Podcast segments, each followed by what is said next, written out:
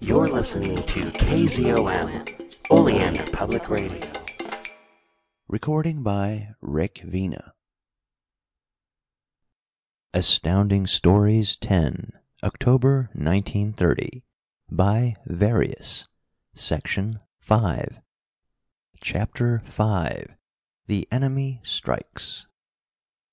As Dick's airship veered and side slipped, he kicked hard on the left rudder and brought the nose around. Furiously, he sprayed the air with a leaden hail from his quick firer. He heard a rush of wind go past him, and realized that his unseen antagonist had all but rammed him. Yet nothing was visible at all, save the moon and the empty sky. He had heard the rush of the prop wash, but he had seen nothing, heard nothing else. Incredible as it seemed, the pilot was flying a plane that had attained not merely invisibility, but complete absence of all sound. Dick sideslipped down, pancaked, and crashed. He emerged from a plane wrecked beyond hope of early repair, yet luckily with no injury beyond a few minor bruises. He rushed toward the hangar to encounter a bevy of scared mechanics. "Another plane! Rev one up quick!" he shouted. Planes were already being wheeled out. Pilots in flying suits and goggles were striding beside them. Dick ordered one of them away, stepped into his plane, and in a moment was in the air again. In the minute or two that had elapsed since the encounter, the enemy had been active. Crash after crash was resounding from various parts of Washington. Buildings were rocking and toppling. Debris strewed the streets. Fires were springing up everywhere. A thousand feet aloft, Dick could see the holocaust of destruction that was being wrought by the infernal missiles. Bombs of such power had been the unattained ambition of every government of the world, and it had been left to the men of the Invisible Emperor to attain to them. Whole streets went into ruin at each discharge, and from everywhere within the city the wailing cry of the injured went up in a resonant moan of pain. In the central part of the city, the district about F Street and the government buildings, nothing was standing, except those buildings fashioned of structural steel, and these showed twisted girders like the skeletons of primeval monsters, supporting sections of sagging floors. Houses, hotels, had melted into shapeless heaps of rubble, which filled the streets to a depth of a dozen yards, burying everything beneath them. Yet here and there could be seen the forms of dead pedestrians, motor cars emerging out of the debris, lying in every conceivable position. Horses, horribly mangled, were shrieking as they tried to free themselves. And yet, despite this ruin, the general impression upon Dick's mind, as he beat to and fro, signaling to his flight to spread, was that of a vast, empty desolation. Further away, where the ruin had not yet fallen, thousands of human beings were milling in a mass, those upon the fringes of the crowd perpetually breaking away, other swarms approaching them, so that the entire agglomeration resembled a seething whirlpool turning slowly upon itself. Then, of a sudden, the strains of the national anthem floated up to Dick's ears. A band was playing in the White House grounds. The tune was ragged, and the drum came in a fraction of a second late, but an immense pride and elation filled Dick's soul. "They'll never beat us," he thought, intensely, with such a spirit as that. He had signaled his flight to spread and search the air. He could see the individual ships darting here and there over the immensity of the city, but none knew better than he how fruitless their effort was and the marauders had not ceased their deadly work. A bomb dropped near the Washington Monument, sending up a huge spout of dust that veiled it from his eyes. Instinctively Dick shot toward the scene. Slowly the dust subsided, and then a yell of exultation broke from Dick's lips. The noble shaft still stood, a slim taper pointing to the skies. It was an omen of ultimate success, and Dick took heart. No, they'd never beat the grim, unconquerable tenacity of the American people. Yet the damage was proceeding at a frightful rate. A bomb dropped squarely on the Corcoran Gallery and resolved it into a heap of silly stones. A bomb fell in the middle of Pennsylvania Avenue, and the houses on either side collapsed like houses of cards, falling into a sulphurous, fiery pit. And still there was nothing visible but the sky and the moon. Dick gritted his teeth and swore as he circled over the site of destruction, out of which tiny figures were struggling. He heard the clang of the fire bells as the motor trucks came roaring toward the scene, then crash again. Five blocks northward another dense cloud of dust arose, and the new area of destruction, spreading as swiftly as ripples over a pond, joined the former one, leaving a huge, irregular open space, piled up with masonry and brick in a number of flat topped pyramids. Into this houses went crashing every moment, with a sound like the clatter of falling crockery, but infinitely magnified. "The devils! The swine!" shouted Dick. "And we gave Von Kettler the privileges of an ambassador!" And Fredegonde was the sister of this devil. The remembrance of that struck a cold chill to Dick's heart again. He tried to blot out her picture from his mind, but he still saw her as she had appeared that day after the air ride, flushed, smiling, radiant in her dark beauty. A murderess and a spy, he cursed her as he banked and circled back. He was helpless. He could do nothing, and all Washington would be destroyed by morning if the supply of bombs kept up. But there was more to come. Suddenly Dick became aware that two of his flight, at widely separated distances, were going down in flames. Flaming comets, they dropped plump into the destruction below. Another caught fire and was going down. No need to question what was happening. The invisible enemy was attacking his flight and picking off his men one by one.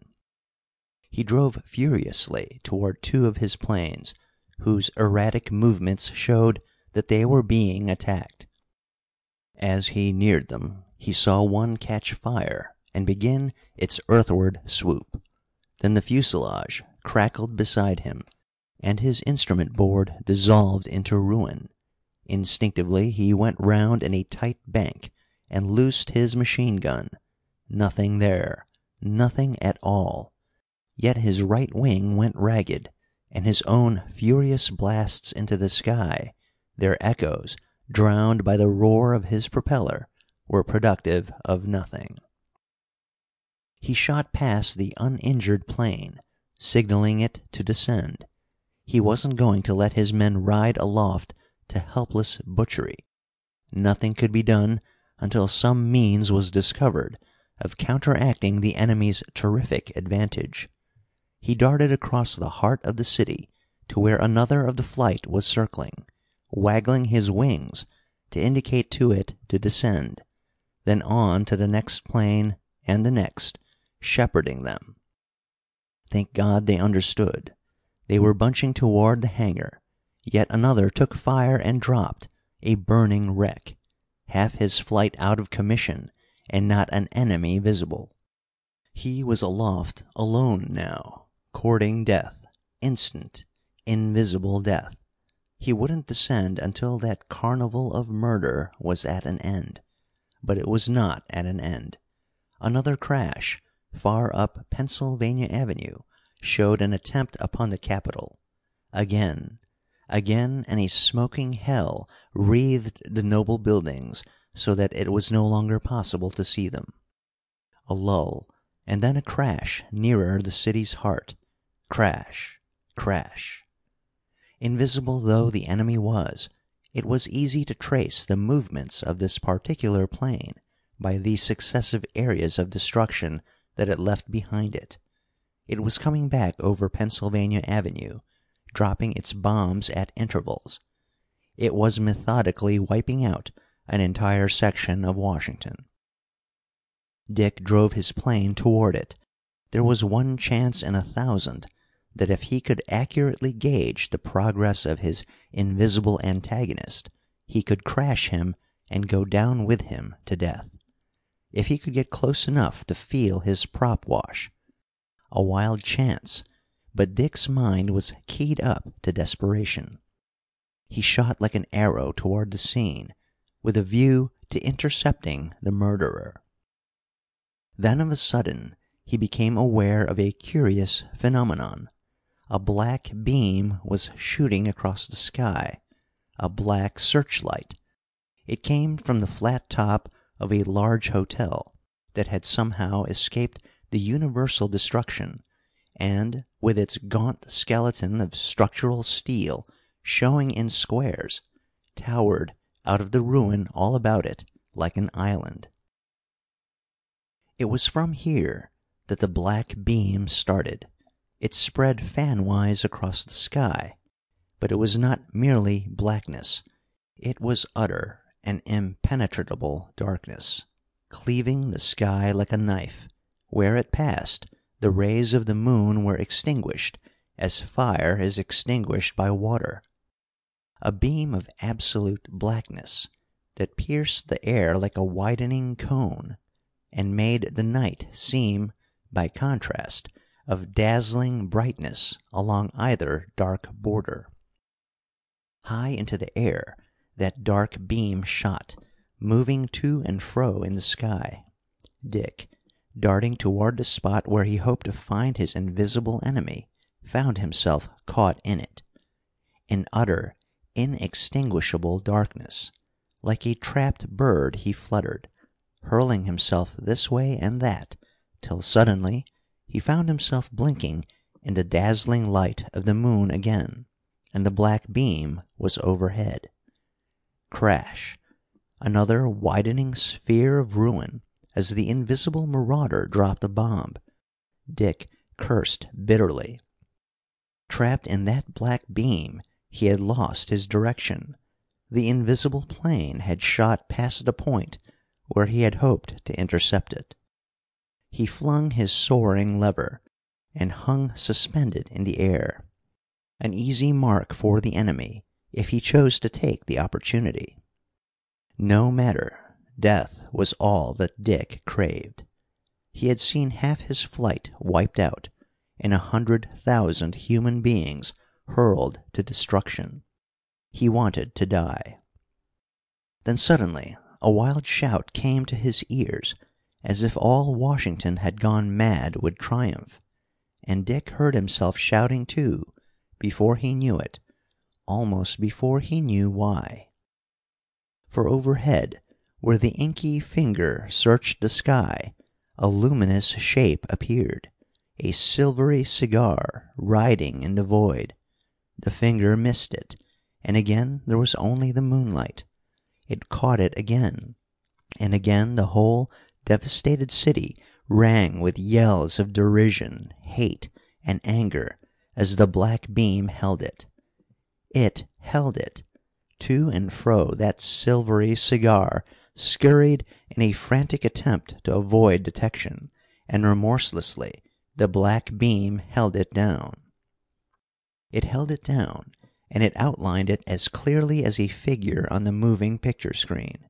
Then suddenly there came a flash, followed by a dull detonation, and a black cloud appeared, spreading into a flower of death near the cigar, and at the edge of the black beam. The cheers grew frantic. The anti aircraft battery in the White House grounds had grasped the situation and was opening fire. To and fro, like a trapped beast, the cigar shaped airplane fled. Once it seemed to escape. it faded from the edge of the black finger, faded into nothingness amid a roar of execretion. Then it was caught and held. Truncated, bounded by an arc of sky, the black finger followed the murderer in his flight remorselessly, and all around him the anti aircraft guns were placing a barrage of death. He was trapped; no need for Dick to rush in to battle. To do so might call off that deadly barrage that held the murderer in a ring of death. Hovering, Dick watched, and then, perhaps panic stricken, perhaps rendered desperate, perhaps through sheer, wanton courage that might have commanded the admiration under nobler circumstances, the airship turned and drove straight in the direction of the battery, dropping another bomb as she did so. It fell in a crowded street, swarming with spectators who had clambered upon the fallen débris, and it wrought hideous destruction. But this time there was hardly a cry, no unison of despair such as had come to Dick's ears before. The suspense was too tense. All eyes watched the airship as, seeming to bear a charmed life, she drove for the White House itself, through a ring of shells that widened and contracted alternately, with the object of placing a last bomb squarely upon the building before going down in death. And all the while the black searchlight held it. Dick Rennell was to experience many thrilling moments afterward, but there was never a period, measurable by seconds, yet seeming to extend through all eternity, never a period quite so fraught with suspense as, hovering there, he watched the flight of that silvery plane speeding straight toward the Executive Mansion while all around it the shells bloomed and spread. It was over the White House grounds. The Archies had failed. They were being outmaneuvered. They could not be swung in time to follow the trajectory of the plane. Dick held his breath. Then suddenly the silvery ship dissolved in a blaze of fire, a shower of golden sparks such as fly from a rocket, and simultaneously the last bomb that she was to drop broke upon the ground below. Down she plunged, instantly invisible as she escaped the finger of the black beam, but she dropped into the vortex of ruin that she herself had created, into a pit of blazing fire crisscrossed by falling trees that had engulfed the battery and a score of men. Then suddenly Dick understood. He flung home the soaring lever, banked, and headed, not for the White House, but for the flat roof of the hotel from which the black searchlight was still projecting itself through the skies. He hovered above, and dropped, light as a feather, upon the rooftop. There was only one person there, an old man dressed in a shabby suit, kneeling before a great block of stone that had been dislodged upward from the parapet, and formed a sort of table. Upon this table the old man had placed a large square box, resembling an exaggerated kodak, and it was from the lens of this box that the black beam was projecting. Dick sprang from his cockpit as the old man rose in alarm.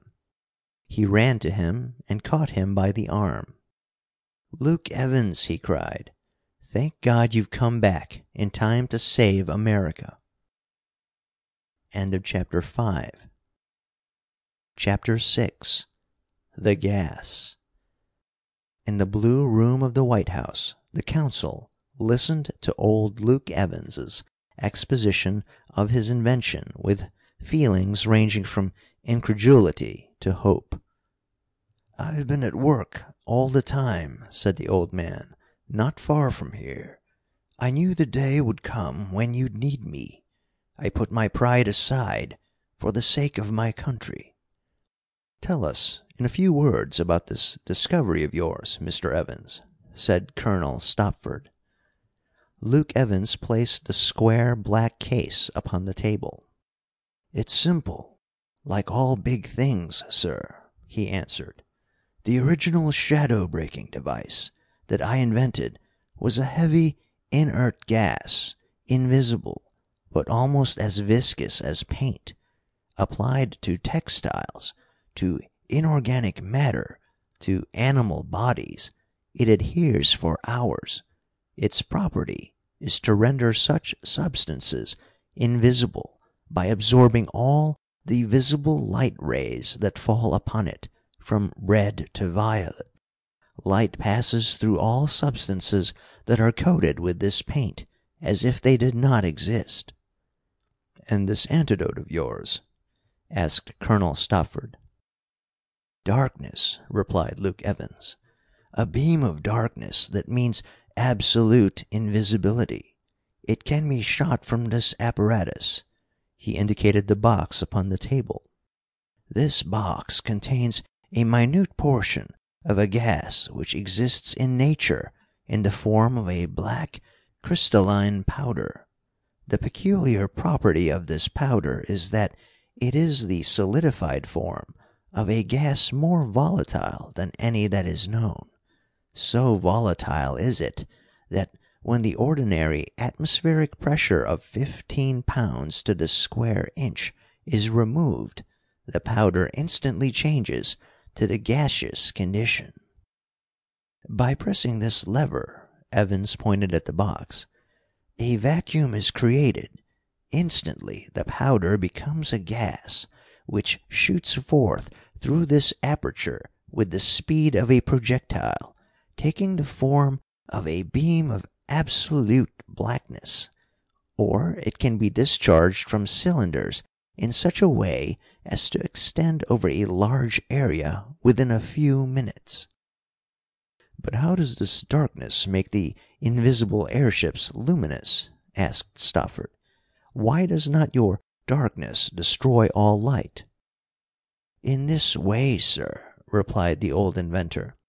"The shadow breaking gas with which the airships are painted confers invisibility, because it absorbs sunlight, but it does not absorb the still more rapid waves or oscillations which manifest themselves as radioactivity.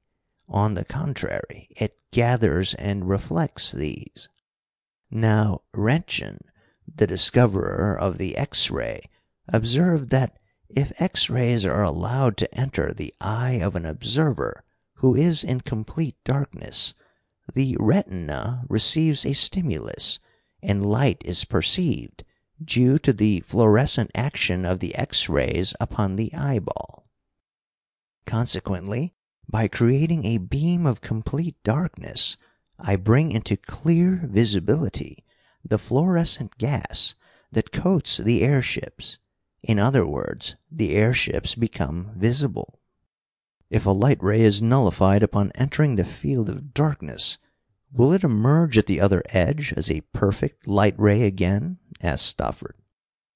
"It will emerge unchanged, since the black beam destroys light by slightly slowing down the vibrations to a point where they are not perceived as light by the human eye.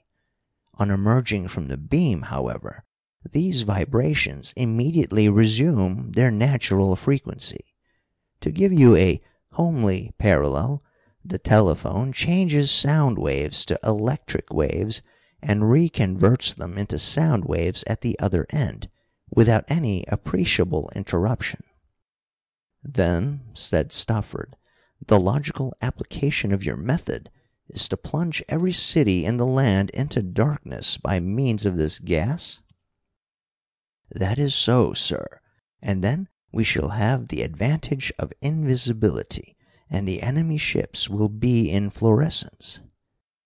"Damned impracticable," muttered Stopford. "You seriously propose to darken the greater part of eastern North America?" asked the Secretary for War.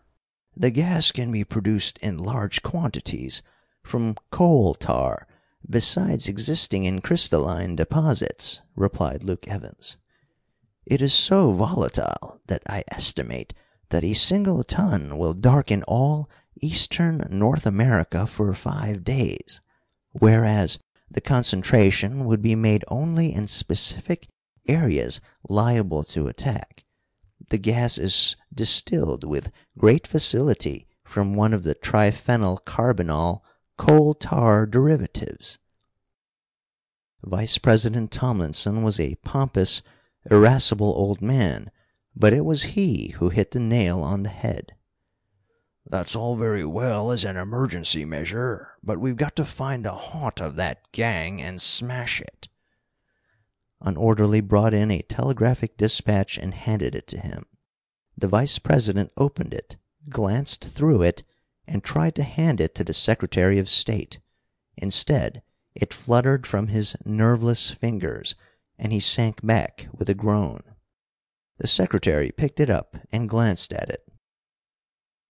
"Gentlemen," he said, trying to control his voice, "New York was bombed out of the blue at sunrise this morning, and the whole lower part of the city is a heap of ruins."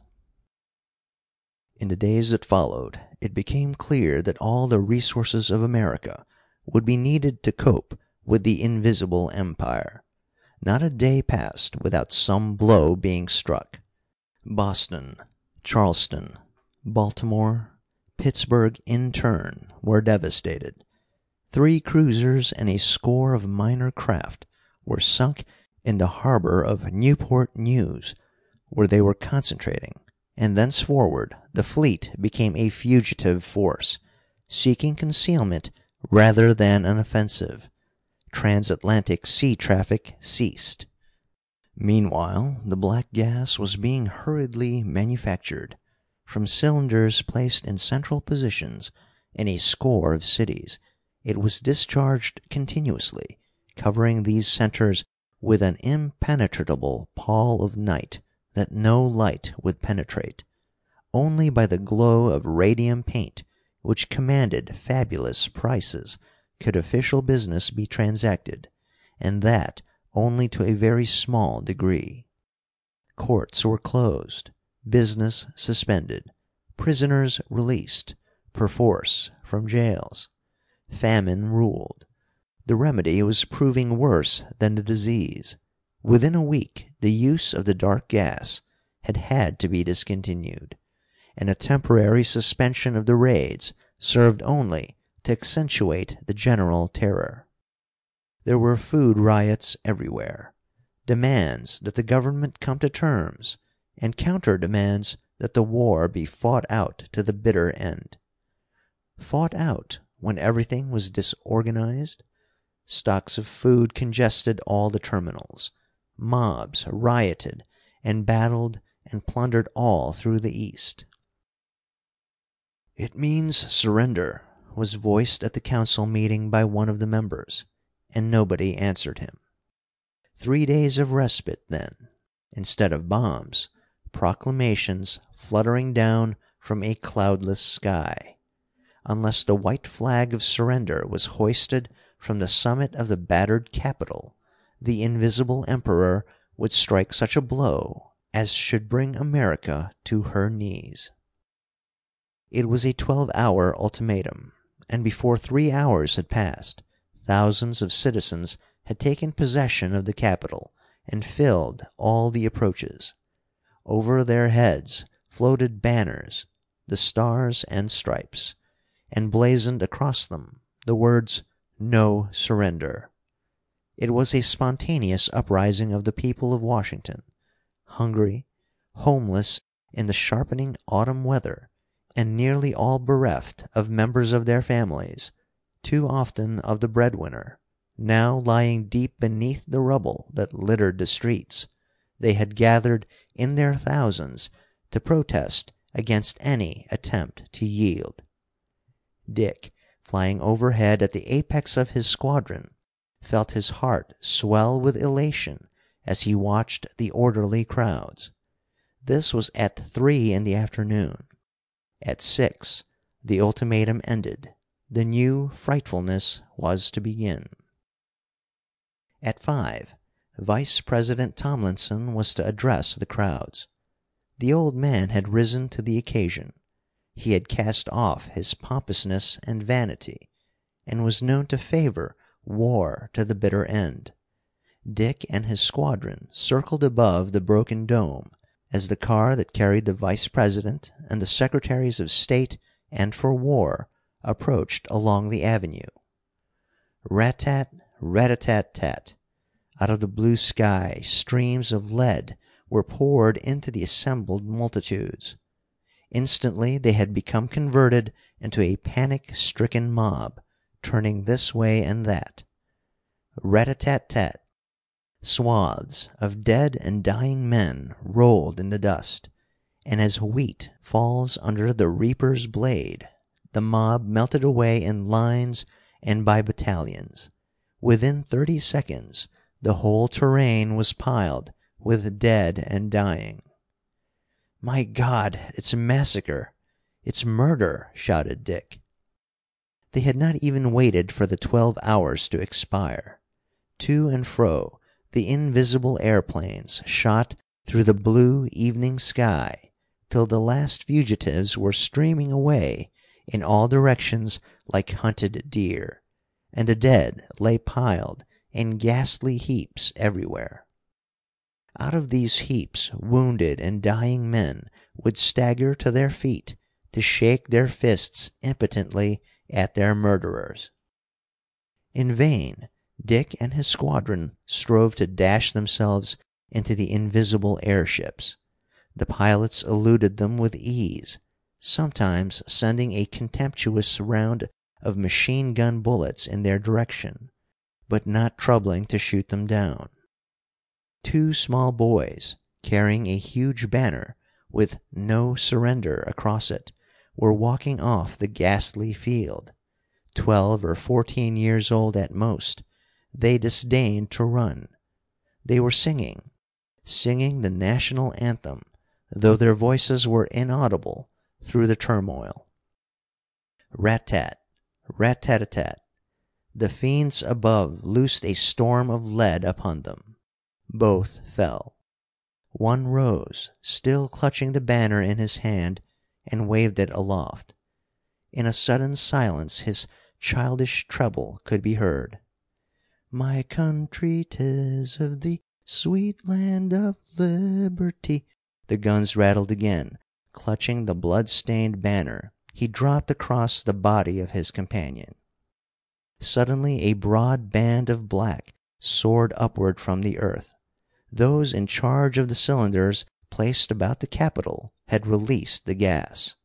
A band of darkness, rising into the blue, cutting off the earth, making the summit of the ruined Capitol a floating dome. But fast as it rose, the invisible airships rose faster above it. A last vicious volley. Two of Dick's flight crashing down upon the piles of dead men underneath, and nothing was visible, though the darkness rose till it obliterated the blue above. At dawn the council sat after an all night meeting. Vice President Tomlinson, one arm shattered by machine gun bullet, still occupied the chair at the head of the table. Outside, immediately about the White House, there was not a sound. Washington might have been a city of the dead. The railroad terminals, however, were occupied by a mob of people, busily looting. There was great disorder. Organized government had simply disappeared. Each man was occupied only with obtaining as much food as he could carry, and taking his family into rural districts where the Terror would not be likely to pursue. All the roads leading out of Washington, into Virginia, into Maryland, were congested with columns of fugitives that stretched for miles. Some who were fortunate enough to possess automobiles, and, what was rarer, a few gallons of gas, were trying to force their way through the masses ahead of them. Here and there a family trudged beside a pack horse, or a big dog drew an improvised sled on wheels, loaded with flour, bacon, blankets, pillows. Old men and young children trudged on uncomplaining. The telegraph wires were still, for the most part, working. All the world knew what was happening. From all the big cities of the East a similar exodus was proceeding. There was little bitterness and little disorder. It was not the airship raids from which these crowds were fleeing. Something grimmer was happening. The murderous attack upon the populace about the capital had been merely an incident. This later development was the fulfillment of the Invisible Emperor's ultimatum. Death was a field, death, invisible, instantaneous, and inevitable.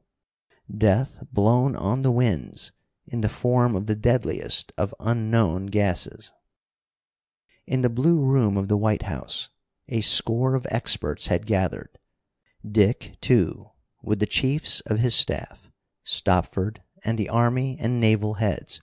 Among them was the chief of the Meteorological Bureau, and it was to him primarily that Tomlinson was reading a telegraphic dispatch from Wilmington, South Carolina. The invisible death has reached this point and is working havoc throughout the city, spreading from street to street. Men are dropping dead everywhere.